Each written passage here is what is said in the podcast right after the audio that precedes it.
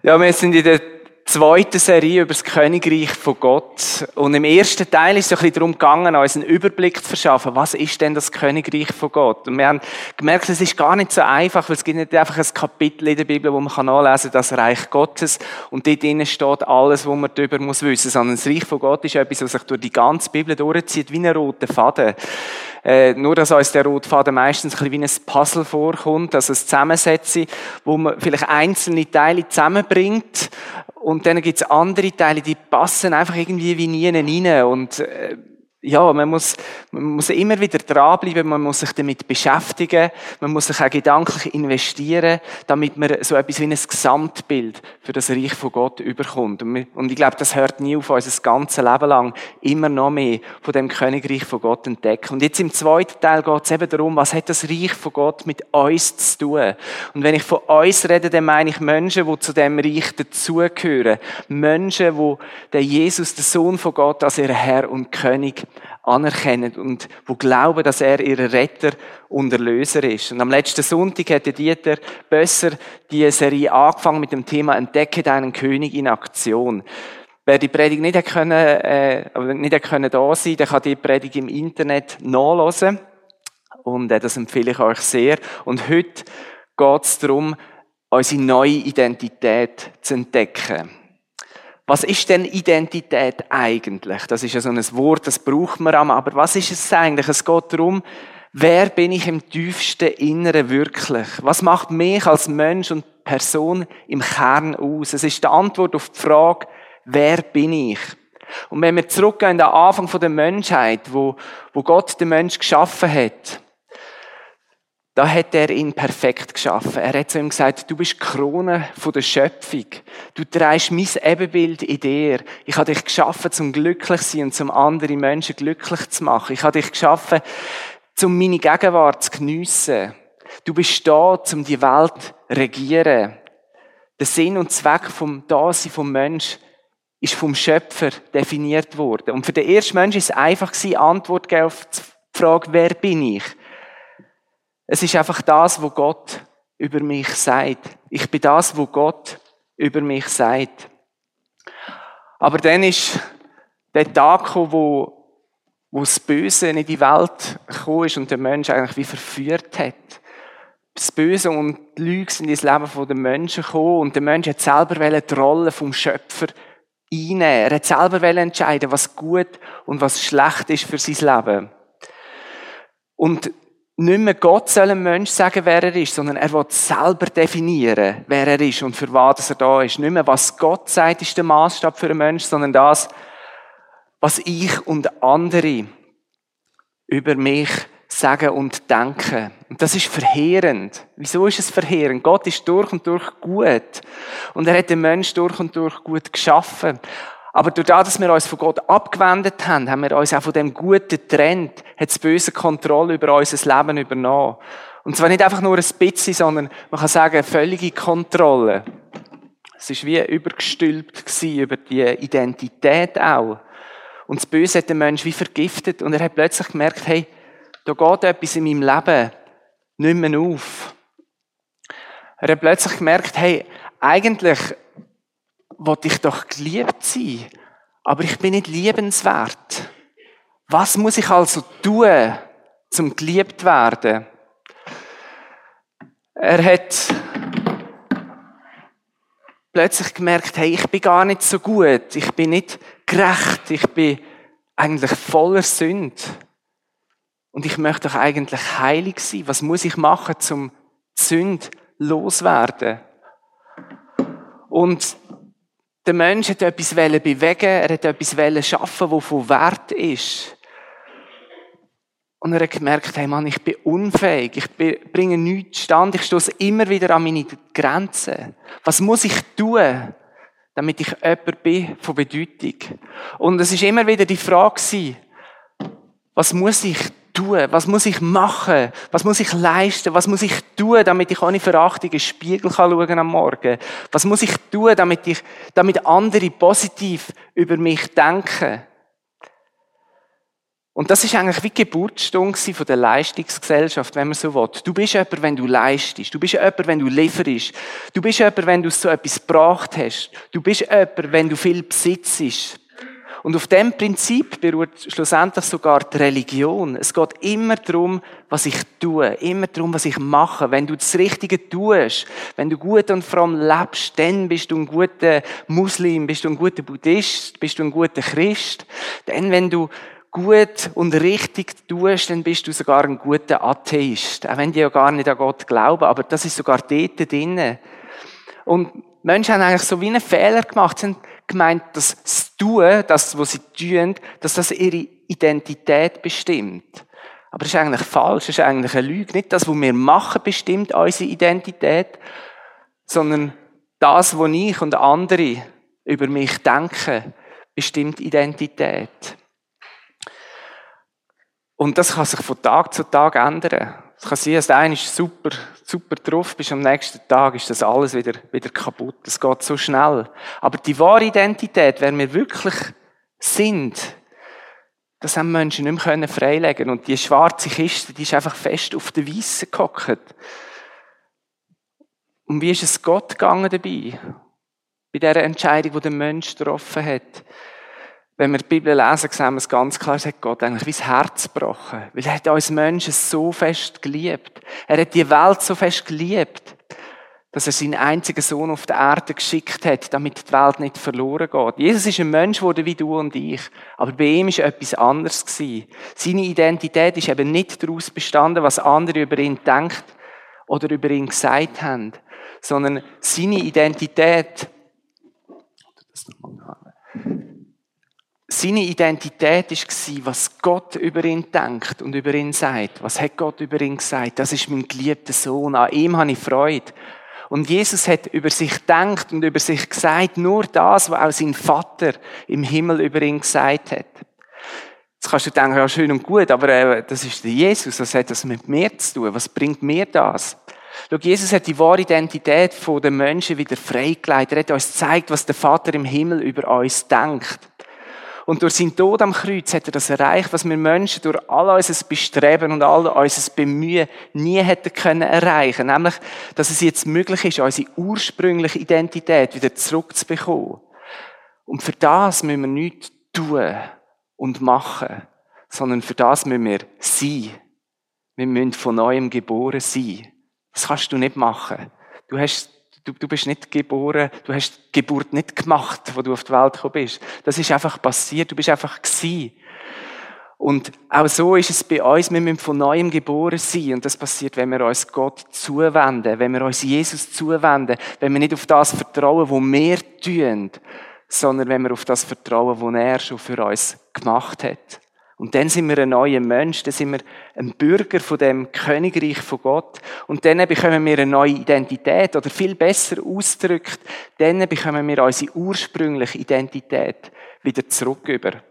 Wenn Sie der Einleitung schon gehört, wir denken in diesen Tagen an die Reformation. Heute ist Reformationssonntag. Und eine wichtige Erkenntnis der Reformatoren vor 500 Jahren war, dass eben nicht unsere Leistung uns definiert. Und wenn die Leistung noch so fromm ist, nicht das, was ich tue, kann und soll meine Identität definieren, sondern es ist Gott, der uns wahre Identität zuspricht. Er sagt, du bist. Und zwar unabhängig von dem, was du tust, und sogar unabhängig von dem, was du nicht tust oder falsch machst. Und wir werden heute Morgen so drei so du bist entdecken. Drei du bist, wo unsere Identität als Bürger von dem Königreich von Gott ausmachen. Und wir finden die du bist nicht durch philosophische Überlegungen oder irgendwie Meditation, fromme Versenkung, was auch immer, sondern wir finden die du bist in der Bibel. Weil Gott durch die Bibel zu uns redet. Und wir lesen dazu einen Text aus dem Johannesevangelium, Kapitel 17. Das ist ein Gebet, wo Jesus kurz vor seinem Tod gesprochen hat. Also Vers 18 bis 23 aus dem Johannesevangelium, Kapitel 17. Jesus betet da. Wie du mich in die Welt gesandt hast, so habe auch ich sie in die Welt gesandt. Und ich heilige mich für sie, damit auch sie in der Wahrheit geheiligt sind. Ich bitte nicht nur für diese hier, sondern auch für alle, die durch ihr Wort an mich glauben. Alle sollen eins sein. Wie du, Vater, in mir bist und ich in dir bin, sollen auch sie in uns sein, damit die Welt glaubt, dass du mich gesandt hast. Und ich habe ihnen die Herrlichkeit gegeben, die du mir gegeben hast, damit sie eins sind, wie wir eins sind. Ich in ihnen und du in mir. So sollen sie vollendet sein in der Einheit, damit die Welt erkennt, dass du mich gesandt hast und sie ebenso geliebt hast, wie du mich geliebt hast. Ich kann heute Morgen nicht auf alle Aspekte von dem Text hineingehen, einfach so drei Sachen äh, ein bisschen beleuchten. Aber zuerst möchte ich auf den Vers 20 eingehen. Ich glaube, der ist entscheidend, weil Jesus sagt dort, ich bitte nicht nur für diese hier, sondern auch für alle, die durch ihr Wort an mich glauben. Ja, wer meint denn Jesus mit diesen Leuten? Also diese hier, wer ist das? Das sind seine Jünger. Das sind seine Nachfolger, die drei Jahre mit ihm unterwegs sind. Er hat ihnen auch Apostel gesagt. Das heißt, Gesendete, Ausgesendete. Und Jesus sagt, ich bete nicht nur für die zwölf Apostel, oder du sind es elf gewesen in dem Moment, sondern für alle, die durch ihr Wort an mich glauben. Was heißt denn, wodurch ihr Wort an mich glauben? In der Bibel wird das Wort oft auch gebraucht für Predigt. Also wenn man äh, predigen tut. Und jetzt ist da aber nicht einfach nur die mündliche Predigt gemeint, also alle, die durch ihr Wort, also wo sie hören, predigen und dann glauben, sondern es ist auch gemeint, dass ihre Botschaft eben schriftlich fixiert worden ist. Man hat die Predigt von diesen Aposteln aufgeschrieben. Und das haben wir heute im Neuen Testament. Das können wir dort lesen. Und wenn du ein Zeugnis vom Neuen Testament Glauben schenkst, dann bist du einer von denen alle, wo da steht. Dann äh, bist du einer von denen, wo an Jesus glaubt durchs Wort von denen da wie es im Text heißt. Und das ist verblüffend. Du musst dir das vorstellen, wo Jesus vor 2000 Jahren äh, seine schwerste Stunde durchgemacht hat, oder seine schwerste Stunde. In dem Moment hat er an dich und an mich gedacht. Hat er betet für dich und für mich. Das finde ich, das ich wahnsinnig. Und, und darum ist es richtig und wichtig, wenn wir uns heute anhand von dem Gebet der Gedanken eben über unsere Identität machen. Unsere Identität als Bürger vom Reich von Gott. Und wir schauen jetzt eben so drei Du bist an, wo der Vater im Himmel und Jesus über unserem Leben aussprechen. Wir fangen hinten im Text an, im Vers 23. Dort steht, damit die Welt erkennt, dass du sie ebenso geliebt hast, wie du mich geliebt hast. Was ist das für eine Aussage? Der Vater liebt dich genauso, wie er Jesus geliebt hat. Du bist vom Vater im Himmel geliebt.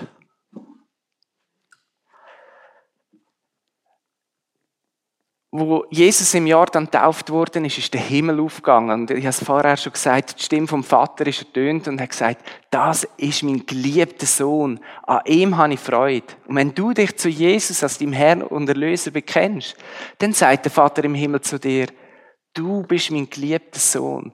Du bist meine geliebte Tochter. An dir habe ich Freude.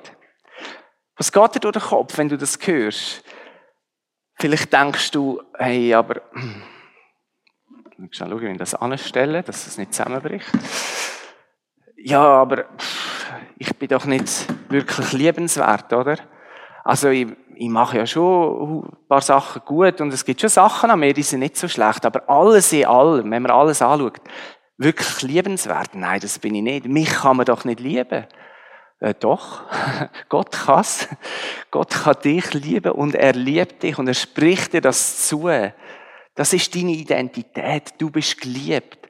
Und zwar einfach so, weil er es dir sagt. Einfach so, weil die Vater im Himmel sagt, ich liebe dich. Du kannst tun, was du willst. Andere können dir antun, was sie wollen. Alles ändert nichts an der Tatsache, dass du geliebt bist. Sogar wenn du nichts von Gott willst wissen. Du bist geliebt. Er liebt dich. Und die Hauptbotschaft, wo Jesus auf dieser Welt war, seine Predigt war, dünnt Buß und kehren um, weil das Königreich von Gott kommt näher. Und das griechische Wort für dünnt Buß, das heißt Metanoia. Metanoia bedeutet eigentlich ändert euch das Denken, ändert eure Gesinnung. Oder der Paulus sagt auch, erneuert euch das Denken.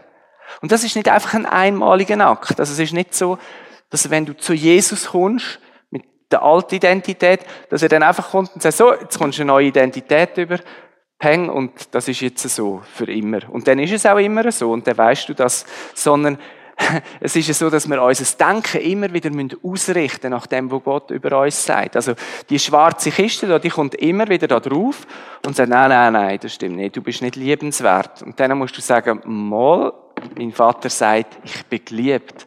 Und dann kann es sein, dass du die Bewegung da vielleicht mehrmals am Tag musst machen, oder? Es kann sogar sein, dass du es mehrmals in einer Stunde machst vielleicht am Arbeitsplatz ist gerade der, der Chef gekommen, hat die so ordentlich zusammengeschissen. Und dann nachher, genau anhand von eurem Lachen entnehme ich, dass ihr das kennt. und dann ist meistens dann nachher das gerade oben. Oder vielleicht sind noch andere Sachen, die ich da nicht drauf geschrieben habe. Und dann muss ich sagen, hey, nein, weißt du was? Der kann mir sagen, was er will. Ich bin geliebt von Gott. Ich bin geliebt von meinem Vater im Himmel. Dann kann sein, dass du das wirklich mehrmals pro Tag musst machen, dein Denken erneuern. Und wir haben oft so etwas wie eine Identitätskrise, weil alles um uns herum gibt uns zu verstehen, dass es nur um Leistung geht. Dass es Leistung ist, die uns liebenswert macht. Und wie viele Menschen gehen durch das beugt durchs Leben, wir haben es am letzten Sonntag gehört, sie können noch so viel richtig machen, schlussendlich werden sie immer an dem gemessen, was sie nicht gut gemacht haben. Und das wirft sie völlig aus der Bahn. Du wirst gemobbt oder du bist nicht beliebt bei anderen oder einfach nicht so beliebt, wie du gern wärst oder nicht so beliebt, wie halt die anderen sind. Oder andere haben ständig etwas an dir auszusetzen und sehen das Gute nicht, was du machst, zum Beispiel deine Eltern, oder?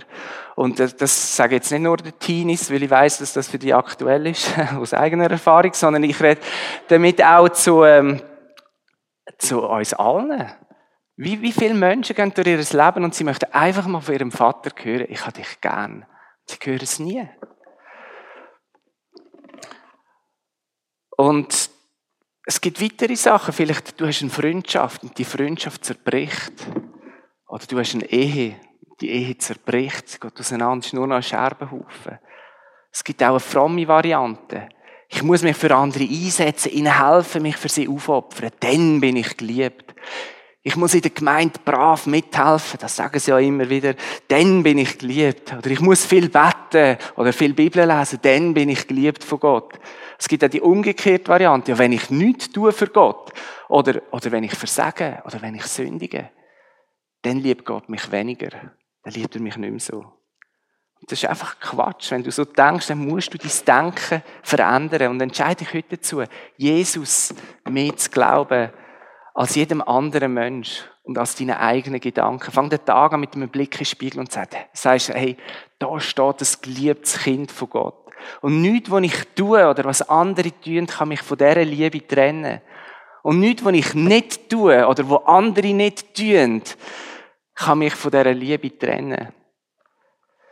Vielleicht denkst du, ja, wie kann ich jetzt wissen, dass das wirklich so ist? Ich spüre doch gar nichts. Das ist ja kein Wunder. Weil alles um uns herum gibt uns zu verstehen, dass es eben so ist. Dass das das Wort ist. Aber wie kann ich wissen denn, dass es wirklich so ist, auch wenn ich nichts spüre? Es ist ganz einfach, weil es Gott dir sagt und weil sein Wort in der Bibel steht. Und darum lesen wir ja die Bibel. Es geht nicht um eine fromme Leistung, sondern es geht darum, dass wir in der Bibel sehen, wer wir in den Augen von Gott sind. Was unsere Identität ist. Darum liest deine Bibel und lass dein Denken durch das Wort von Gott verändern. Das ist also der Punkt eins von unserer Identität als Bürger vom Königreich von Gott, ich bin geliebt. Ich bin geliebt. Das zweite du bist, das ist im Vers 19. Ich heilige mich für sie, sagt Jesus, damit auch sie in der Wahrheit geheiligt sind. Und das sind jetzt Worte, die uns heute vielleicht nicht so geläufig sind. Ich habe da extra ein bisschen äh, eben so die Übersetzung gewählt.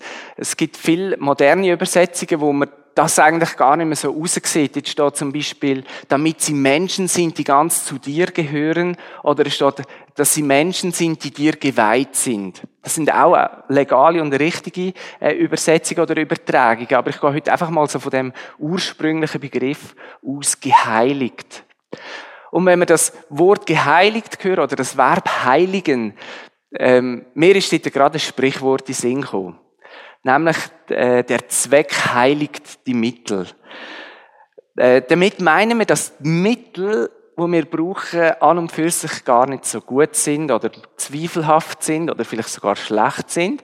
Aber der Zweck, wo wir die Mittel dafür brauchen, der ist so überragend gut und so, so großartig, so schön, dass in dem Fall auch die schlechten Mittel okay sind, dass wir zu dem Zweck kommen. Also der Zweck, das unfassbar Gute, Schöne, Wichtige, das überragt alles, dass plötzlich sogar Schlechte rundum gar nicht mehr so schlecht ist, sondern dass es dem Guten dient. Es äh, ist immer heikel, so Vergleich zu machen nachher zu Jesus, weil dort sieht die ganze Sache nochmal ein bisschen anders aus. Aber irgendwie hat das Bild schon etwas für sich. Jesus und mehr. Jesus ist unendlich gut. Jesus ist unendlich schön. Jesus ist unendlich wichtig. Er ist der Anfang und das Ziel. Er ist der Sinn und der Zweck von unserem Leben. Und er sagt, er heiligt uns.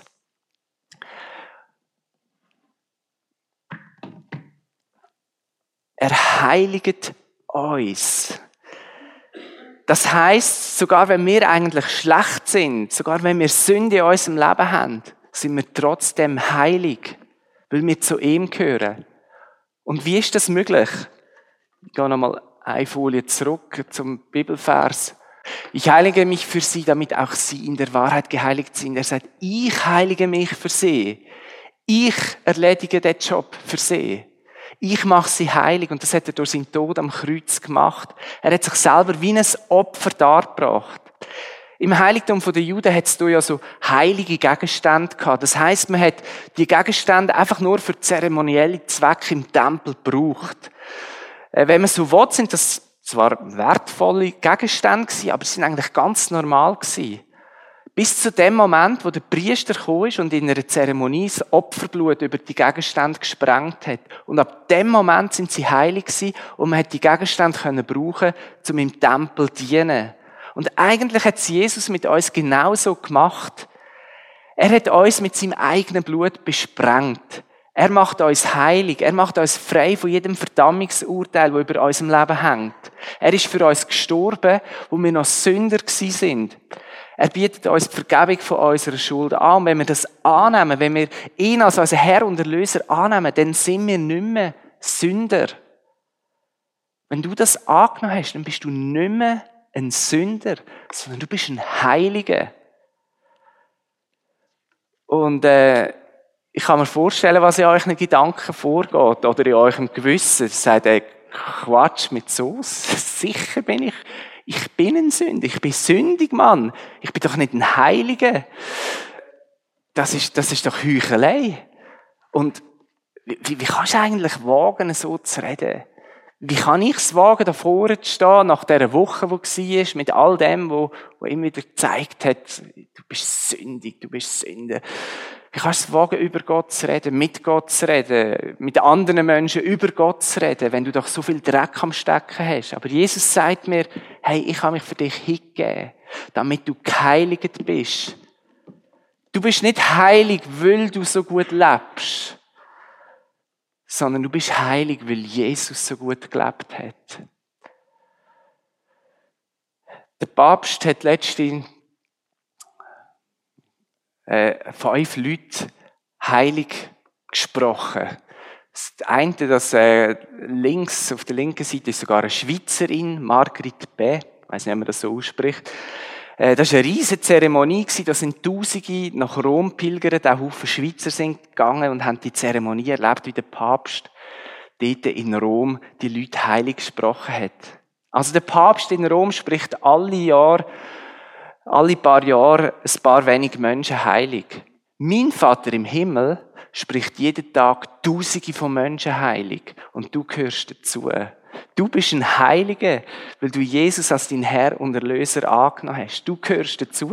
Die ersten Christen haben von sich nicht als Christen geredet. Das ist der Titel, den andere ihnen gegeben haben. Sie haben von sich geredet als Heilige. Wir sind die Heiligen. Und vielleicht verkrampft sich ein paar Sachen da in, dir, wenn ich sage, schau, ich bin ein Heiliger. Oder wenn du von dir musst sagen, Ich bin ein Heiliger. Wie die Margrit und wie, wie der Niklaus von der Flü oder wer auch immer. Ich kenne mich da nicht so aus, aber das ist, das ist deine wahre Identität. Und je mehr du dir dieser wahren Identität bewusst wirst, desto mehr werden dem auch Taten folgen. Dann ist gut zu tun, kein Krampf und kein Stress mehr, sondern es ist einfach die logische Folge. Und das lesen wir im ganzen Neuen Testament. Es heißt nicht, lebt gut, damit ihr nachher heilig sind, sondern es heißt, ihr sind heilig. Und jetzt tun auch entsprechend leben. Und wir kommen zum dritten Du bist. Und das steht im Vers 18. Da sagt Jesus im Gebet, wie du mich in die Welt gesendet hast, so habe ich auch sie in die Welt gesendet. Oder wie es Jesus im Johannes 20, 21 zu seinen Jüngern sagt, wie wir es auch auf unserer Einladungskarte lesen können, wie der Vater mich gesendet hat, so sende ich jetzt euch. Wir sind gesendet. Gesendet von ihm. Und im Griechischen wird das gleiche Verb gebraucht, wie, äh, wie Apostel davon abgeleitet ist. Also es ist nicht einfach irgendwie so ein bisschen schicken. Ja, gehst nicht gut posten oder so. Äh, und musst das Geld selber auftreiben, sondern das ist, das ist ein ausgesendet sein, das ist ein Botschafter sein, das ist ein, äh, wie an seiner Stelle bin ich jetzt da und führe die Mission aus. Und Mission ist ein gutes Stichwort, weil wenn man die latinische Übersetzung anschaut von dem Wort, äh, im Griechischen, dann wird dort das Verb mittere gebraucht. Und jetzt weiss ich nicht, wie viele von euch Latinisch noch haben in der Schule, äh, oder wo sich noch daran erinnern. Aber mittere, von dem Verb ist das Wort Mission und Missionar abgeleitet. Also mit anderen Worten sagt Jesus, ich habe eine Mission auf der Erde. Mit meinem Sterben am Kreuz habe ich meinen Teil an dieser Mission erfüllt. Es ist vollbracht. Aber die Mission geht weiter. Nämlich, dass das Königreich von Gott in die ganze Welt getragen wird. Und für das hat Jesus nicht einfach ein paar Missionare ausgewählt, irgendein paar wenig Auserwählte, sondern er schickt jeden Bürger vom Königreich von Gott auf die Mission. Also dort, wo du bist und dort, wo du lebst, dort bist du ein Missionar. In deiner Familie, in deiner Schulklasse, an deinem Arbeitsplatz, in deiner Nachbarschaft, in deinem Wohnort, dort, wo du dein Hobby ausübst, in deinen Ferien. Und sogar, man stellt sich, man kann sich fast nicht vorstellen, sogar dort, wo du im Internet bist, in deinem Social Media, du bist ein Missionar, überall, wo du bist, ein Botschafter, ein Apostel, ein Gesandter fürs Reich von Gott. Überall, wo du bist, bist du berufen, den Menschen zu zeigen, wie das aussieht, wenn Gott als König regiert. Ja, jetzt denkst du, ey, aber Moment, ich bin doch voll unfähig. Schau, andere, ja, die können das, oder? Die sind super begabt, die können, die können schwätzen, die sind extrovertiert, die können auf Leute zugehen, die sind begeisternd, die können überzeugen, die sind motivierend, aber ich, ich bin doch unfähig. Und der Schlüssel liegt drinnen, wie du mich in die Welt gesandt hast. Wie hat der Vater Jesus in die Welt geschickt? Indem er ihn mit dem Heiligen Geist erfüllt hat, mit dem Heiligen Geist ausgerüstet hast. Wir haben das schon letzten Sonntag gehört. Das Geheimnis von unserer Kraft, das ist der Heilige Geist. Und als Bürger vom Reich von Gott sind wir mit dem Geist erfüllt. Lass du dich von ihm leiten? Vertraust du auf seine Kraft? Nimmst du dir Zeit, um auf seine Stimme zu hören? Solange du denkst, ich bin unfähig, wirst du auch nicht wie ein Botschafter von dem Königreich von Gott auf dieser Welt leben. Und darum heißt es auch da, hey, ändere dein Denken, erneuere dein Denken. Jemand hat es mal so ausgedrückt, wir sind nicht, was wir tun, aber wir tun, was wir denken, wer wir sind. Und der Satz ist tief. Also nicht nur der, aber der ist besonders wo stehst du jetzt in deinem Leben? Und was machen wir mit dem? Wie sieht es in unserem Leben aus? Baue ich mein Leben auf alles, was ich tue? Oder baue ich mein Leben auf den, der alles für mich da hat? Vertraue ich dem, wo andere über mich sagen? Oder vertraue ich dem, wo der Schöpfer und Erlöser über mich sagt? Vertraue ich dem, wo ich über mich denke? Oder vertraue ich dem, wo Gott über mich denkt? Vertraue ich dem Wort von Menschen oder vertraue ich dem Wort von Gott? Richte ich mein Denken nach dem Maßstab dieser Welt, nach dem Maßstab vom Reich der Finsternis aus? Oder tue ich mein Denken erneuern nach dem Maßstab vom Reich von Gott? Jetzt könnte es ein paar Leute unter euch geben, die so ein bisschen kritisch denken. Oder ich könnte sagen, ja, also wenn man jetzt ganz genau nimmt, ist das, was der Messer jetzt heute am Morgen macht, das ist ja eigentlich Gehirnwäsche, oder? Einfach möglichst positiv denken und dann, genau. Und was sage ich da dazu? Genau. Es ist Gehirnwäsche, weil unser Hirn hat so bitter nötig, gewaschen zu werden. Es ist so verschmutzt von all dem Dreck und von all dem, von all diesen Lügen, die wir glauben. Es muss mit den Worten gewaschen werden. Und darum, ja, Gehirnwäsche, es ist Zeit, unser Denken zu ändern, unser Denken zu erneuern, damit unsere wahre Identität zum Vorschein kommt. Und das ist nicht ein psychologischer Trick. Also, gang ja nicht vor den Spiegel und sagst, ich bin geliebt, ich bin geliebt, ich bin geliebt, ich bin geliebt. Das bringt überhaupt nichts. Sondern es geht um Vertrauen. Wem vertraust du? Es geht um Beziehung. Wir hören jetzt ein Lied und ihr bekommt jetzt auch ein Blatt verteilt. Wir gehen das einfach durch drei, könnt euch das Blatt nehmen. Falls es zu wenig hat, liegen hinten noch auf. Wir hören ein Lied, wo genau auch um das geht. Auf dem Blatt kommen wir weitere Bibelstellen zum Thema über, wo ihr euch selber noch ein bisschen vertiefen könnt. Das Blatt kann man auch dann im Internet bei der Predigt abladen. Und im Anschluss an das Lied, das wir hören, starten wir mit einer Zeit der Anbetung. Und vielleicht ist dir heute so eine schwarze Schachtel bewusst worden. Das muss nicht eine sein, die da steht. Das kann auch etwas ganz anderes draufstehen. Eine schwarze Schachtel, die dein Leben bestimmt. Ähm, dann nimm dir vor, in den nächsten Tagen, Wochen und Monaten äh, die Schachtel in Angriff zu nehmen und die Worte darüber reinzustellen. Und das Schöne ist, du bist als Christ nicht allein auf dem Weg sondern es sind noch andere Bürger von dem Königreich von Gott da und du kannst das mit ihnen teilen und mach von dem Gebrauch. Teil deine Gedanken mit jemandem. Auch gerade heute Morgen, wenn dich der Heilige Geist vielleicht da erinnert oder angeschubst hat, dann, dann gang auf jemanden zu. Ähm, während der Anbetungszeit gibt es dann einige Leute, die so einen Badge anhaben. Ich habe jetzt, äh, ja genau, einfach so einen roten Badge mit einem weißen Text, die beten gern für euch und ihr könnt auf die Leute zu und ihr könnt zum Beispiel sagen, hey, ich habe heute Morgen so eine schwarze Schachtel herausgefunden. Äh, ich genüge nicht, zum Beispiel. Und, und ich möchte das nicht mehr über meinem Leben und ich möchte das brechen. Und dann könnt ihr das zweite machen, das hat so viel Kraft. Ähm, es kann aber auch sein, dass es irgendetwas anderes ist, kann sein, dass du krank bist oder dass du jemanden krank in deiner Familie hast und du merkst, das belastet mich. Es kann sein, äh, dass du in einer schweren Situation von deinem Leben stehst. Dann mach Gebrauch während diesen vier Lieder, wo wir singen. Gang auf jemanden zu und nimm das Gebet für dich in Anspruch. Oder du sagst einfach, ich möchte heute Morgen neu die Kraft vom Heiligen Geist erleben. Ich möchte wie mein Herz auftun und nochmal sagen, Heiliger Geist, erfüll du mich neu. Ich brauche deine Kraft. Ich brauche deine Kraft für mein Leben.